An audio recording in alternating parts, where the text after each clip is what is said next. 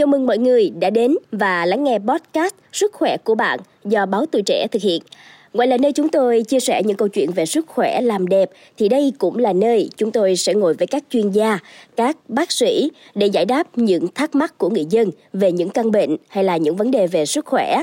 Tôi là Khánh Hà và chúng ta hãy cùng gặp gỡ khách mời ngày hôm nay, bác sĩ Trần Anh Tuấn quý vị nhé. Xin chào bác sĩ ạ.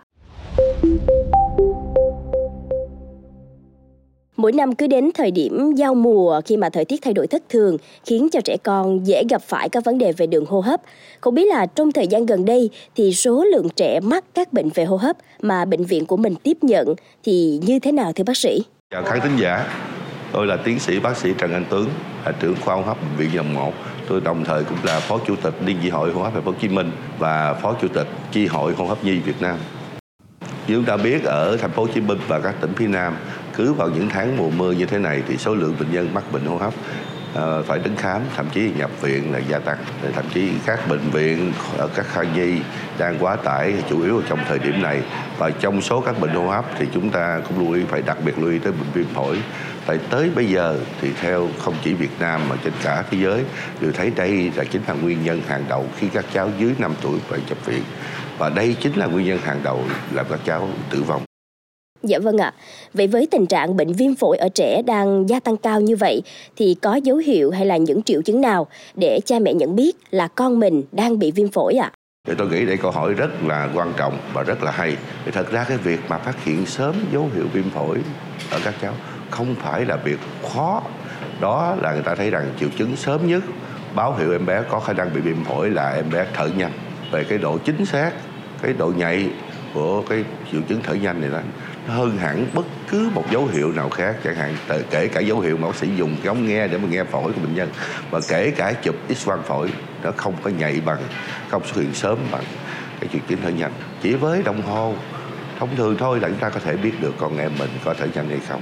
Và khi em bé bắt đầu thở nhanh là bắt đầu em bé có biểu hiện của viêm phổi rồi đó. Vậy thì làm sao chúng ta biết thở nhanh? Thì chuyện rất là dễ, chúng ta cần phải đếm nhịp thở của các cháu trong vòng 1 phút. Lưu ý rằng tốt nhất chúng ta đếm nhịp thở của em bé yên tĩnh. Nếu em bé nằm được thì càng tốt, còn không ngồi cũng được. Nếu chúng ta quan sát cử động ngực bụng của em bé, cứ mỗi lần mà nhịp thở cháu, một nhịp bụng cháu nhấp nhô một lần một nhịp. Chẳng hạn đối với em bé dưới 2 tháng tuổi, nếu trong vòng 1 phút mà chúng ta đếm được nhịp thở từ 60 lần 1 phút trở lên là thở nhanh đó.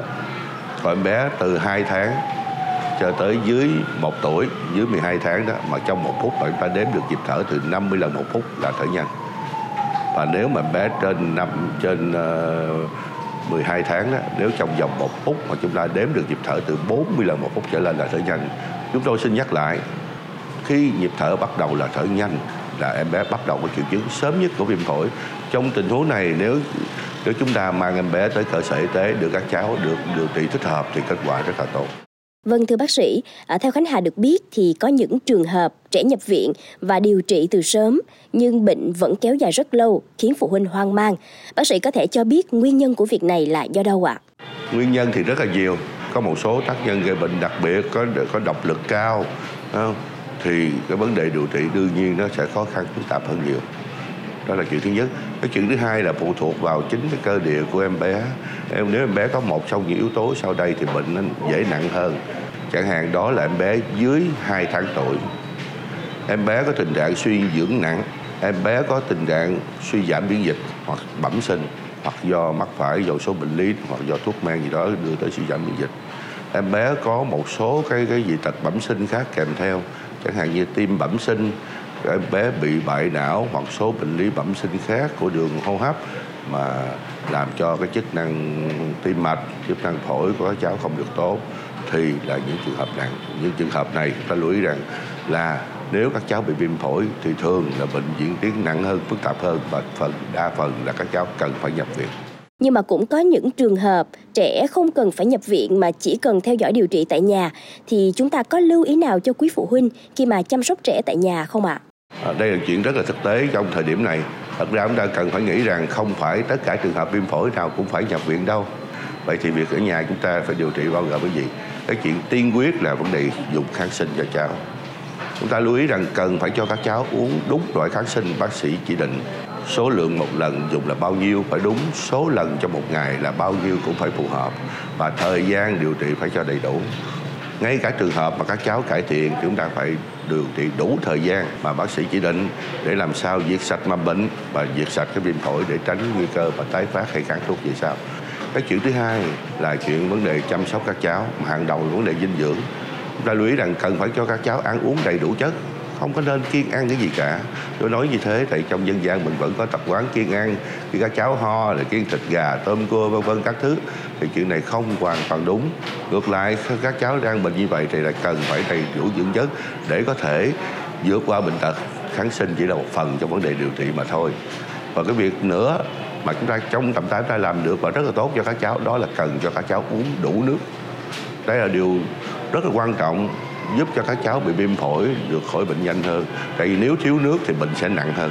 Và chúng ta lưu ý rằng rất nhiều người hay có cái thói quen là tìm những thuốc ho, thuốc long đàm vân vân các thứ để dùng cho các cháu khi bị viêm phổi, mà quên mất rằng nếu việc mà chúng ta cho các cháu uống đủ nước cũng là vũ khí vô cùng lợi hại giúp các cháu giảm ho và long đàm nữa.